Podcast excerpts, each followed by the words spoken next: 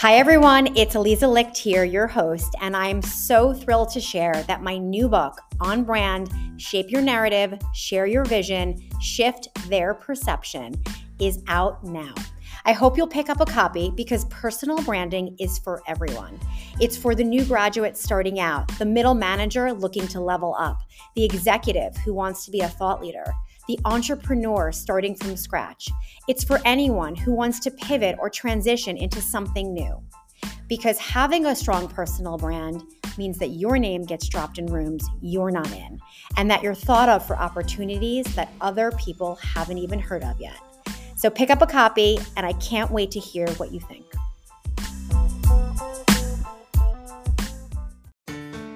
Hi, this is Aliza Licht, and this is Leave Your Mark, the podcast, where I brew fresh career advice with some of my most inspiring and successful friends.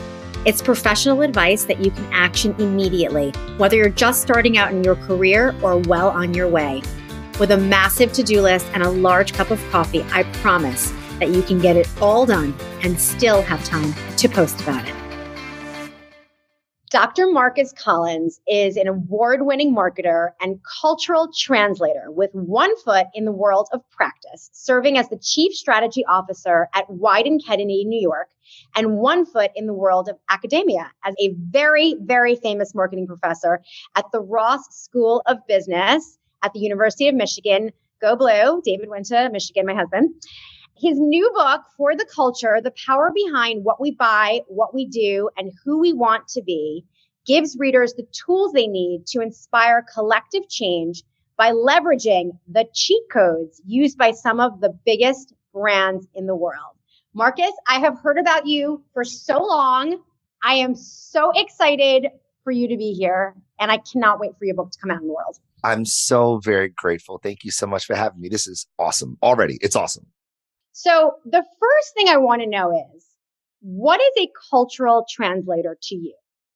So to me, a cultural translator is someone who identifies, acknowledges, and recognizes the cultural characteristics of one entity and communicates those characteristics in ways that another entity can understand. It allows for greater empathy from that second party to say, Oh, I see the familiar in the strange, or in some cases, see the strange in the familiar. And this translation helps me take what happens in the cultural practice of a group of people and translate it for brands to understand what makes them tick, the underlying physics of what governs their behavior, but then also take what the brand is all about and communicate its cultural characteristics to a given group of people such that they're speaking to each other in a shared language. They understand each other in that the way one group sees the world the community and the brand sees the world, they find that there's congruence between the two. And as a result, not only are they more inclined to consume, but they're more inclined to use the brand to communicate their identity because there's congruence between the two. Correct me if this is incorrect, but doesn't it sometimes boil down to the people in the room might see it, right? The people who are making the marketing and advertising decisions for a brand might see it. But what about the existing audience of that brand? Yeah, so this is an interesting bifurcation. I think you're right. There is the people that we want to reach and the people that are currently consuming. And those two people may not be the same. And for the marketer, we have to decide, well, who do we want to target? Do we want to target people who are currently consuming from us or people who see the world like us? And I would argue that while there's compelling arguments for both sides, for the longevity of the brand, the idea is to find people who see the world the way you do. Because what is a brand for all? I mean, you're a brand specialist, so you know this, right? A brand is a signifier that conjures up thoughts and feelings in the hearts and minds of people. Like they're a vessel of meaning that conjures up affects and cognitions on behalf of a company, a product, institution, organization, entity, or a person. So meaning is this bar that we're trying to reach. It's what we're trying to achieve collective meaning that is congruence between what we intend to mean, what we actually mean in the minds of people. If for our current customers, we are merely just coffee, then like, okay, if there's a better coffee, then people are willing to go to that one. We have a transactional relationship with those people based on what we do. But if we are, like you say about Starbucks, we are the third meeting place. This is a special consecrated place that you go this so happens to serve coffee, you have a higher meaning in people's minds. And the idea is that the people who see you at a higher fidelity than just the value proposition of the product, you have greater meaning. You're more likely to conjure up thoughts and feelings in their minds, which tends to lead to long lasting relationships as opposed to transactional relationships because your coffee is sweeter or hotter or more tasty because it sets you up for potential disruption if someone has uh, tastier, hotter, sweeter coffee. So that all makes so much sense. And I agree, like on a fundamental level. But it's interesting because since direct to consumer brands came on the scene, there's such a focus on growth marketing and click to buy and get those numbers in versus really the long term equity that you put into a brand and that meaning and feeling.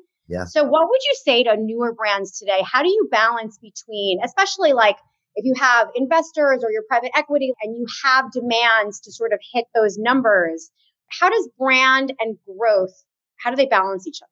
Yeah, you got to take a cue from DJ Rob Base and, and E-Z Rock.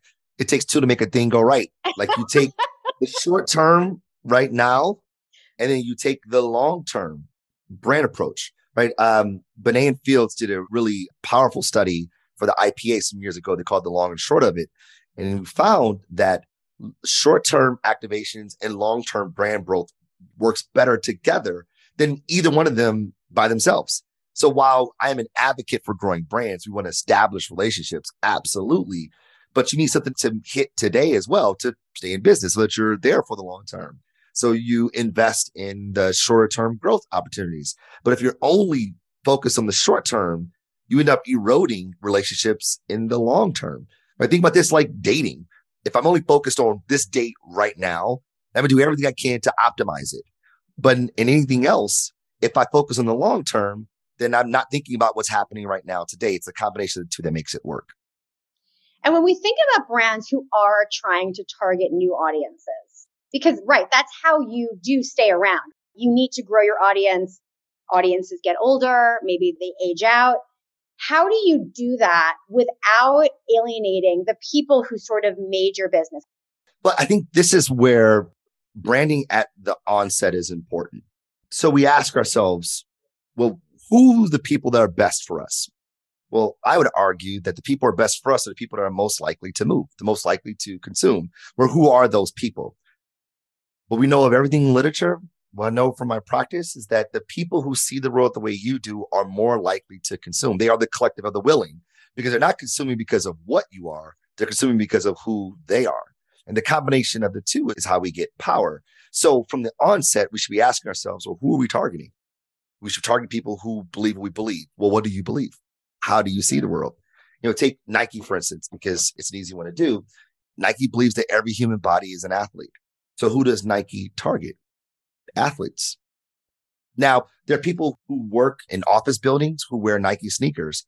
Is that who Nike's talking to? No. He's talking to athletes or people who aspire to be athletes. And that relationship between athletes and Nike, it's consecrated because they see the world similarly. I think Phil Knight said it this way: that you know Nike is the person under the street lamp when you're running 4:30 in the morning and it's cold and it's wet and you're tired and saying, "Hey, keep on going." Like that's the brand. And the people who subscribe to that, they go, "Nike's the brand for me." So, what about all the other consumers who purchase Nike? Great.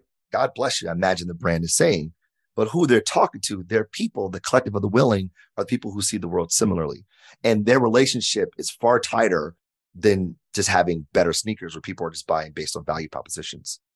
Good answer. Not that I'm surprised. Mm-hmm. Okay. So you have this big ass job.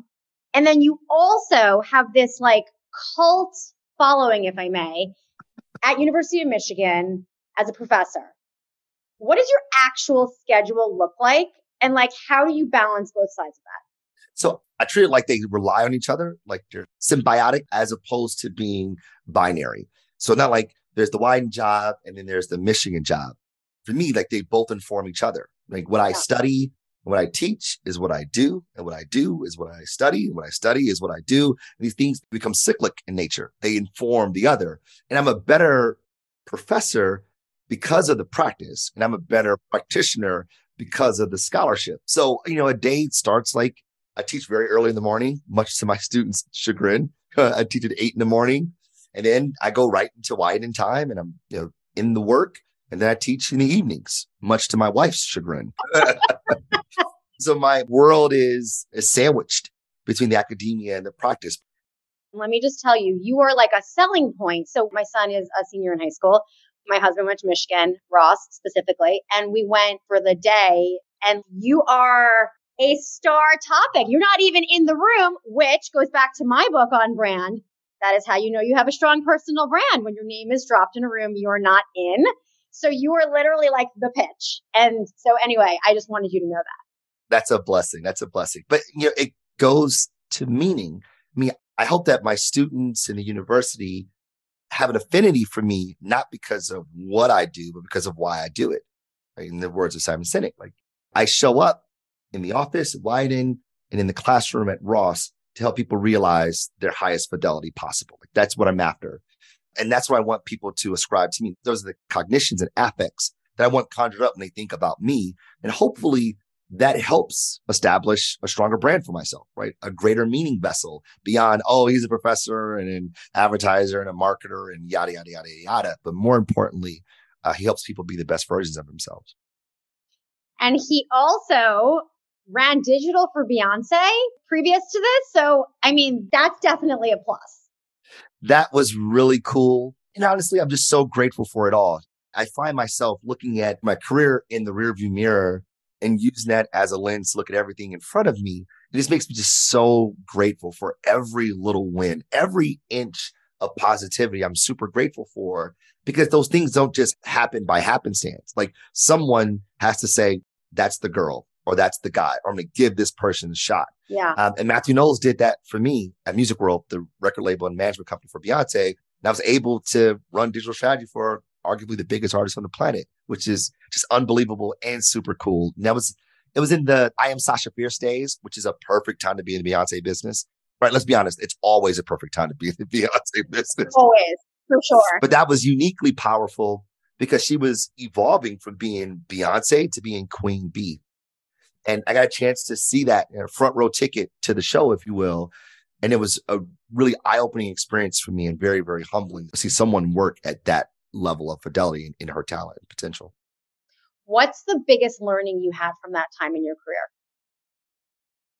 I believe it's that we as marketers, we don't create communities, we facilitate them. And this sort of was a big learning for me, work with Beyonce, but even greater in my career that I was always of the mind that we have a brand and we go create a community, a tribe around the brand in our temple. You come to us and get our content, blah, blah, blah. Uh, the work with Beyonce actually changed that perspective for me. So part of my job with her was to take her offline fan club and move it online. Right. There were many of us work on this, but it was part of my remit. And we set up this thing that we call it the Beyontourage. It was a, uh, this is like 2009. So Facebook and Twitter were really breaking through as platforms for people send. It's like, this is going to be an easy thing to do. Take her fan club that's offline and play it online. We launched this thing and it wasn't as successful as we thought it was going to be, considering Beyonce's stature, considering her star power. And the team kind of looked over the social web, like, what's going on? Why is this thing happening? And then we realized there was a community of people who had already descended, who already facilitated themselves, or brought themselves together. They called themselves the BeyHive. And they were connected, not just because they love Beyonce music, but they saw the world the way Beyonce does. They believed in women's empowerment. And they had their own set of language. They had their own artifacts, their own behavior. They were a community with their own cultural contexts, their own cultural characteristics. So the team cut bait on the Beyonce and said, we're going to make the BeyHive our official fan club for Beyonce. And that's super powerful because for me, it taught me that you don't make communities, you don't build communities, you facilitate them. And then communities build from your facilitation. And that has changed the way I go about helping brands today. Instead of saying, Hey, fill a blank brand, let's go build a community for yourself. I go, there's probably people out there who see the world the way you do already. Let's go find them and let's go help them. Let's help them connect. Let's help remove the points of friction that keep them from doing things that they aspire to do. And when we do that, it will deepen our relationships with them and people will use the brand to communicate their identity. Love that. So you are known for creating culturally contagious ideas for your clients. What is one of your favorite examples, or what do you see as you look at your career as something that really speaks to a contagious idea? One of my favorites is the Cliff Paul campaign for State Farm. So State Farm was heavily invested in the NBA, the National Basketball Association, and they were there because the audience was so big, especially quote unquote millennials. That's what they were targeting at the time. We said to them, okay, you know, how might we best utilize the sponsorship? So we said, well, well, first of all, why is State Farm there? What does State Farm believe? Well, State Farm believes in help people live life more confidently every day by making better decisions. How they make better decisions? You have a State Farm agent, 2,700 State Farm agents across the country there to help you whenever, wherever, and however you need it. They just so happen to provide insurance and financial services. You go, oh, okay, if that's what we're about, helping people, how do we use that as a way to enter the NBA? Well, there's an actual statistic in the NBA for helping people called the assist. And just like insurance, the assist is more than just passing the ball to someone. Insurance is more than just covering your stuff. Like it's like seeing the floor requires great IQ to be a good insurance provider. So we said, all right, how do we leverage this thing about helping people? Help assist, great way in. Well, who owns the assist? Well, usually the point guard in the NBA. And at that time, the biggest point guard in the league was Chris Paul. And we said, what if we, instead of targeting millennials, let's go after hardcore NBA fans, realizing a truth that for those fans, they think they know everything about the game. Every statistic you can think of, they know it. But what if we create a gap in knowledge, as George Loewenstein puts it? Put a gap in knowledge where they think they know everything except for this thing. And because this gap in knowledge induces cognitive deprivation that we put all of our cognitive energy to close the gap people will lean in to want to know more, especially these NBA fans. And it would start discourse between themselves and the idea will propagate. So here's the gap in knowledge. Little known fact. Chris Paul has a twin brother named Cliff Paul, and they were separated at birth. Chris Paul went on to be an NBA all-star point guard. Cliff Paul went on to be a all-star State Farm agent. Of course, it's not real. And your face is exactly what we were trying to, to activate people go, what? Wait a minute, what? I totally fell for that. Wow. Okay, you're good. Especially hardcore NBA fans go, what? Wait a minute, no way this is real. And it will start discourse. So, I mean, we pull out all the stops. We launched on Christmas Day, which is the highest viewing occasion for the NBA.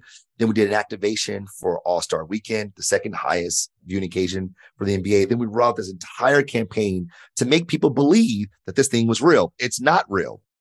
But the fact that this gap in knowledge was created for people who think they know everything about this sport, it created a cultural reverberation that this community of people began to talk. They began to talk to people outside the community, and it became a massive success for State Farm. So much so that uh, the campaign ran for a couple of years, and they still leverage Chris Paul in their work today.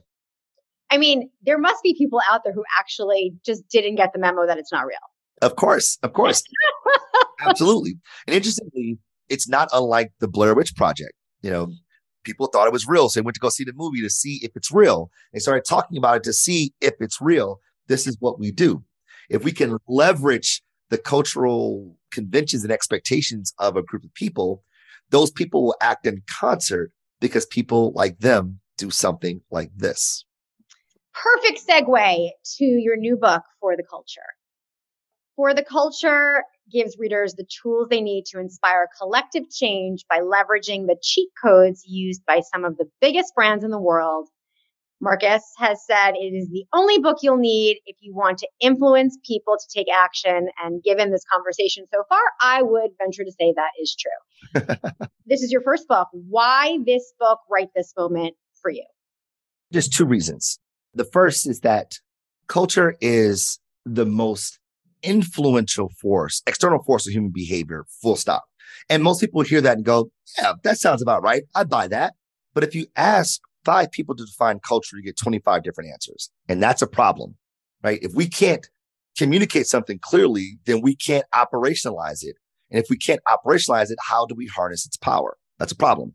So the first for practitioners is to provide them a Rosetta Stone, a language by which we can define culture and use culture to get people to adopt behavior, which I would argue is the core function of marketing. So the first is taking the abstraction out of culture and putting some meaning to it so that we can actually use it. We say this all the time as marketers. Get our idea out in the culture, make sure it's informed by culture, what's happening in culture. Culture, culture, culture, culture, culture. Now we have some definition to talk about it. So that's the first. The second is far more personal. See, I grew up in Detroit, uh, born and raised, had a penchant for math and science as a high school student. So for anyone who was in Detroit, who happened to be black, did well in math and science, you study engineering because that's just what you did. At least those were the conventions of what it meant to be me or to be someone like me. So I studied engineering as an undergrad and I didn't necessarily love it, but I thought it was interesting. It's like, it was cool. It was fascinating, but I didn't necessarily love it. After my first year, I came home and said, mom and dad, I don't think I want to be an engineer. They said, well, wait until you get into your, your major. You'll love it. My mother's a, an academic. So of course I trusted her. And I got to my major and I was like, oh man, I really don't think I love this at all. So I took some music theory courses just to offset my terrible GPA and realized what I really loved was music. I played piano in church and sang in choirs, but never had this sort of rigorous exposure to music, especially music theory. I just fell in love with major sevenths. I came home my sophomore year of college, said, Mom and Dad, I know what I want to do. They said, Out with it. Tell us. I want to be a songwriter. oh, no, you don't. no, you don't. And, you know, we fought the Battle of Jericho that, that evening and I lost. And I went back to school to finish my engineering degree. Then afterwards, I went into the music industry once I graduated. And what I realized some 20 odd years later is that what was happening to me was I was being influenced by the cultural expectations of people like me. And mm. it removed all agency. Like I didn't know what to do or how to push against it because I didn't really know what it was. I didn't have the language to describe what was happening to me, why I felt like I should be doing this, and why there were social pressures telling me to do this.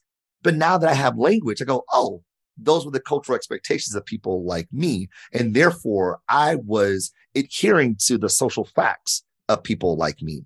But if I had better language to describe it, I would have better agency or more agency to navigate through it. So the book is meant to help provide people with language so they can articulate what they're experiencing either in the social world that they navigate, be it their offices, be it their social group, their organization, their church, their family, and better navigate those interactions that we have with people so that they can live a life that's more congruent with who they want to be and how they see the world. I love that it's so funny when you were speaking and you were talking about the reason behind it. I was like, yeah, that's like the definition of parenting. that's right. I mean, and actually, I talk about this in the book that, you know, this is not a marketing book, though I'm a marketer. This isn't a marketing book, it's a people book. And if you have a vested interest in getting people to adopt behavior, to move, then this book is for you. And, you know, I talk about marketing sort of in a wide lens that marketing is going to market to get people to move. Whether you're a marketer, you have that in your title, you're a leader, entrepreneur, a manager, an activist, a politician, a parent. We are constantly trying to get people to move. I'm oh, constantly yeah. trying to get my kids to eat peas. It just ain't happening. Right. So I leverage the cultural characteristics of our community to get them to move. I go, hey, we eat peas around here. You're a Collins kid. This is what we do. Right. The social pressures, in an effort to get through to adopt behavior in a certain way. And that's what got me through my undergraduate career as an engineer. Interesting enough, I guess this is ironic. Maybe it's not so ironic, but I actually practice marketing like an engineer. I look at marketing problems, look at briefs, and I'm always looking for the system. Like, what's mm. the system? What's the underlying physics that is driving a thing? Because if we can identify that, then we can unlock and unpack where the challenges are so that we solve the right problem. So interesting connecting the dots like that. When you're teaching your students, what is something you literally cannot emphasize enough? You're just like on repeat. You're going to drill it in their brains no matter how many times you have to do it. And that's a great question because I beat the drum like nobody's business. I mean, constantly the drum. And it's a very, very simple, simple imperative. And no matter what class I teach, this is what I teach perspective. Because things aren't the way they are, they are the way that we are. That is, the way we see the world is how the world unfolds and manifests itself in our eyes. So the world isn't objective, it is subjective. So if we want the world to manifest differently, then we have to see the world differently. We have to adopt new lenses. So what I tell my students, whether you're an MBA, undergrad, or even exec education, I tell them the very best thing I can give you is perspective, a new set of lenses to help you see the world differently. Because if you see the world differently, then you will behave in the world differently. It's sort of like that scene from The Matrix. And I guess it's spoiler alert, but the movie's been out for like 24 years. So like, but there's a scene from The Matrix where Neo, the main character, Keanu Reeves' character, is in the Matrix and he's talking to a kid, and his kid bends the spoon with his mind. And Neo goes, Whoa, how'd you do that? And the kid goes, You don't bend the spoon, it's you who bends. And this is exactly what I try to tell my students that you don't change the world. It's you who change. And when you change, when you bend, the world changes as well. So if you want to learn more, you have to widen your aperture. You have to see the world through different lenses because the better you see the world, the more likely you'll be able to navigate the world in a successful manner. Great answer. Okay. What do you hope marketers stop doing? Mm. I hope marketers stop stereotyping people by putting them in boxes that we call demography. I mean, demographics is the worst. It's sort of borderline racist in the way that it works. And it's racism at the most scholarly level, right? It's prejudging people based on physical traits, right? Their age, their race, gender, household income, geography, yeah. language. We use these things as a proxy for who people are, but they don't accurately describe who they are.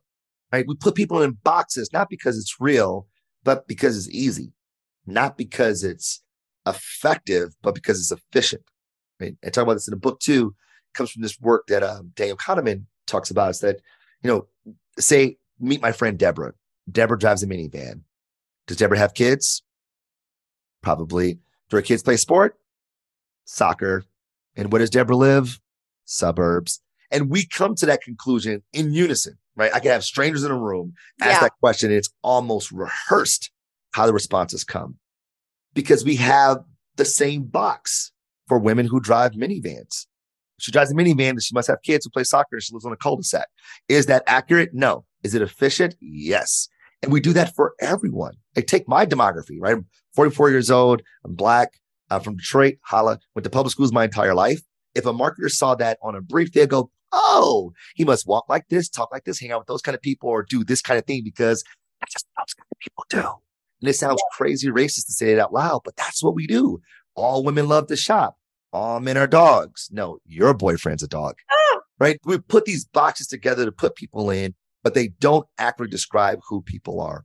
And I think that if marketers start to look at human beings based on how they self identify, how they see themselves in the world, we have a better chance not only connecting with them, but predicting what they're likely to do because who we are, our identity anchors how we see the world, the beliefs, ideologies that we hold, and the way we show up in the world. That is our behaviors, our artifacts, and the language that we use, which is expressed through cultural product. That is, we understand people based on their cultural subscription, not these boxes that we put people in. Think the better we do that, the more likely not only will we see better results in our work, but we'll probably see greater connections between brands and human beings. I love that. Okay. What's something in marketing that you cannot buy into and that you will never do? Mm. Cannot buy into would never do. I cannot buy into the notion that people only buy for utility purposes. You know, there's the Byron Sharp approach to the world, which actually Byron Sharp is quite brilliant. And I really dig a lot of things he talks about when it comes to memory structures and distinctiveness versus differentiation.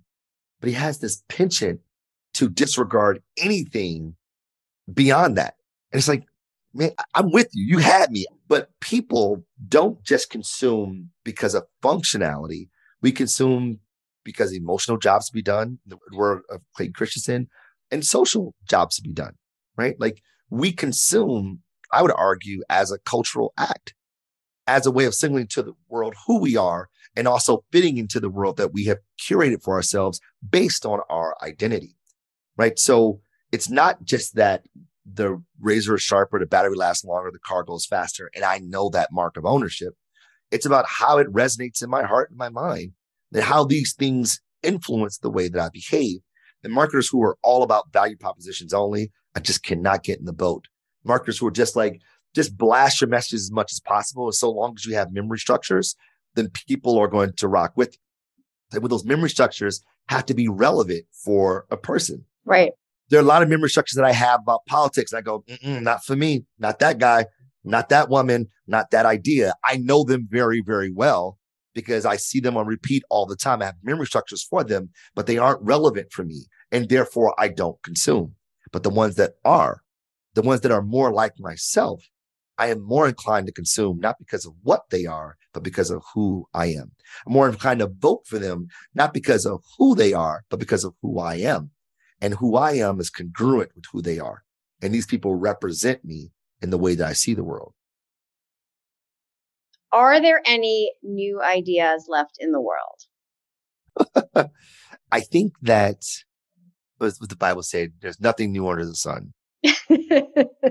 and I believe that. I believe that there's nothing like net new novel. I imagine science will reveal more things that we don't know. I mean, that's you know, theory is sort of like uh, the best reputation we have in the world today. And the more we do research in an empirical way, the more we learn about the world. But I think that the newness that will come will be more so from context. The things have always existed. They've always been there. We just didn't have the lenses to see them. And as we get new context, we see things through new frames and therefore it manifests differently. But at its core, people are people. And as we get new technology, it extends human behavior based on what we've already done, right? Like Marshall McLuhan would say that the will extension of the foot, the glasses are extension of eyes, clothes are extensions of skin, computers are extensions of our brains. And I would say the social networking platforms are extensions of our real life social networks. Those things have always existed in humanity. They just manifest in new contexts. So at its mm-hmm. core, nothing net new, but certainly new contexts in which they manifest. Okay. This is probably a question that you get from brands all the time. What is your framework, your mental framework for deciding if a brand should navigate conversations that are controversial, political, in the landscape, we're like heading into an election year. Where do you sit on that subject? I would tell a brand the first thing is to decide what's your conviction? What do you believe?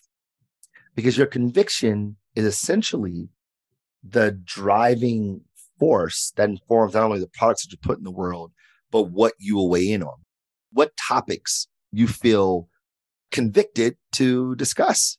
Because anytime that we voice our opinion, we voice our perspective, we run the risk of offending people or people not agreeing. People saying, nah, I thought you were this, you're not, I'm backing out. Like that's just inherent to expressing our points of view. So I tell brands that you should stand for something that you're willing to stand for, that you're willing to lose everything for. That's what conviction is. That no matter if I'm the only one standing for it, I'm going to stand because I'm convicted. I believe in it that fervently. And so I tell brands, what is that belief? How do you see the world? Because the way you see the world will be the conviction that you hold.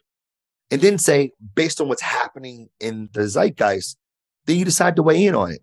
But ask yourself, am I doing it to be heard or am I doing it to be seen? Oh, good. Because one. if it's to be heard, then my voice, my point of view is going to be meaningful to the discourse as we collectively make meaning as a society. To be seen, that's just for my own self glorification. If that's the case, then you're doing it for the wrong reasons. But if you're doing it to be heard, it's like, I want to make a material difference in what I'm contributing to the Discord. Take a brand like Patagonia. Patagonia says, you know, we believe in climbing clean. We believe in reducing or mitigating our impact on the planet. Awesome. Patagonia is willing to cut revenue opportunities. They're willing to part ways with clients. They're willing to sue the government. They're willing to forego riches for the Chouinard family and give the company away because that's just how convicted they are. And the conversations they weigh in on are the ones that are aligned to the way it sees the world. That's massively powerful. So marketers, we can't treat our marketing communications like Law and Order SVU. We're going to pull it out the headlines and you're going to jump into conversations. No, no, like join the conversation if it's meaningful. If you have something meaningful to say, because what the conversation is about is aligned, congruent with how you see the world. I love that answer. Okay, last question, and especially because you have a vessel for the culture coming out in the world that is permanent forever. How do you want to leave your mark with this book? My hope, my hope and prayer is that this book helps people see the world differently. In that if the world is socially constructed, that it's not objective, it's subjective, then your truth is not the only truth. That your way of seeing the world is not the only way of seeing the world. And someone may see the world differently. That doesn't mean that they're crazy. It doesn't mean that they're wrong. It just means that it's different. Ergo, we will not only be better practitioners, right? That is, we don't look at the brief and just put our own biases on it, but we see it the world of the people we're trying to tap into. And therefore we do a better job of serving them. But more importantly, in my mind at least, when I think about legacy and the long lasting impact of what I put in the world, is that we just be better human beings, that we be better members of society. We can look at someone and go, I don't agree with that, but I can see how they got there. I see how they got there. They're not like massively crazy. They're not like these people are insane. He goes, these people see the world in ways I do not. They abide by a different meaning system. They abide by a different cultural governing operating system that not only influences how they see the world, but how they show up in the world. And in doing that, we can be a little bit more empathetic give a little bit more grace. It's not that we have to agree on everything. That's not the case. But we can't agree that like to be human is to be heterogeneous. To be human is to see the world based on the cultural frames by which we make meaning. And if we have that, because we have language to describe that, maybe we'll be a little bit more civil towards each other. Well, Dr. Marcus Collins, you did not disappoint. You delivered everything I expected today. Thank you so much for coming on Leave Your Mark. I am so excited to see your book in the world, and I wish you the best of luck. Thank you so much. I'm super grateful. Thanks so much for listening to this episode of Leave Your Mark. If you want more career advice or tips on personal branding, make sure to pick up a copy of my new book, On Brand Shape Your Narrative, Share Your Vision, Shift Their Perception. Want to land your dream job or kill it in your career? Don't forget about my first book, Leave Your Mark. If you want me to speak at your company or at an offsite, or if you need consulting services, please go to alizalicht.com. I would love to connect with you there and on social media. And just remember this if change doesn't hurt a little, it's not change. Keep on rocking.